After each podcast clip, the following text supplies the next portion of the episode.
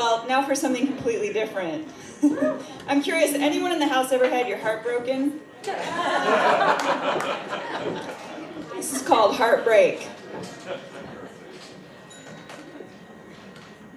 The thing about heartbreak is that it's not unlike shoving a bag of rocks up your ass. Maybe slate, bits of sloughing off slate, sharp and liable to leave splinters of stone in your sphincter. I've never tried this, and I don't know anyone who has, but I imagine it would cause a certain amount of alarm, a certain amount of what the fuck did I do that for? Why did shoving splintering slate in my rectus americus ever sound like something I'd like to try? Note to self, watch out for eyes bigger than anus syndrome.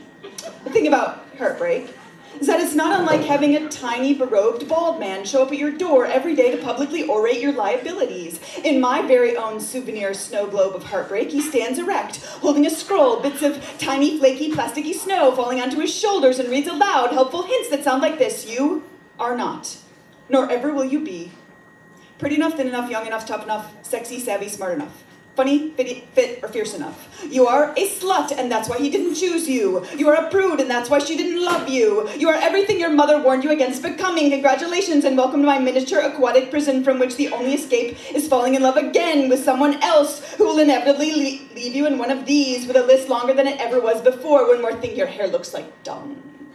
The thing about heartbreak is that it makes you grateful for broken limbs, things from which you heal, like gallbladder surgery or falling off a ladder and breaking both your femurs. You think to yourself, I'd rather be back in 7th grade with headgear, in the lunchroom, amid the jocks, at a school dance, rocking to We're Not Gonna Take It. You would crave rubber bands and braces the moment one of them launched itself from your left incisor to land directly in Mike Schuell's eye. Mike Schuell, captain of the JV wrestling team, girlfriend one Marchie von Berg, cheerleader whose only other words to you were, after the school spelling bee, "You're a really good speller," she said.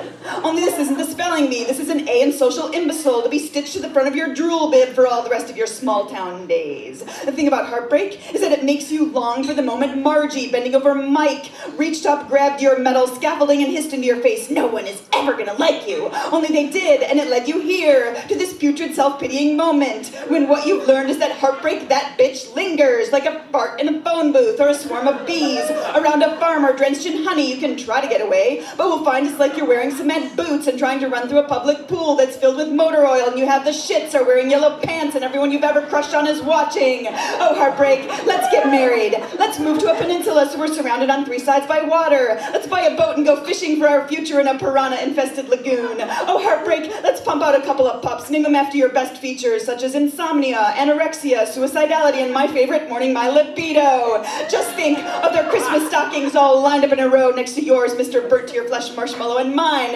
Mrs. When will I learn my lesson? Apparently, never. I mean, the one and only time I tried to get it on with a jacuzzi jet was the one and only time, because I leaked into my pajamas for an hour. Then there was that hand on the hot plate scenario. Okay, I did that more than once, but still I learned my lesson. I guess love is just that conundrum necessary for species survival, well, also the candidate most likely to result in its one-by-one extinction. I heard it told once that where there lays risk, also lies one's greatest hope for liberation.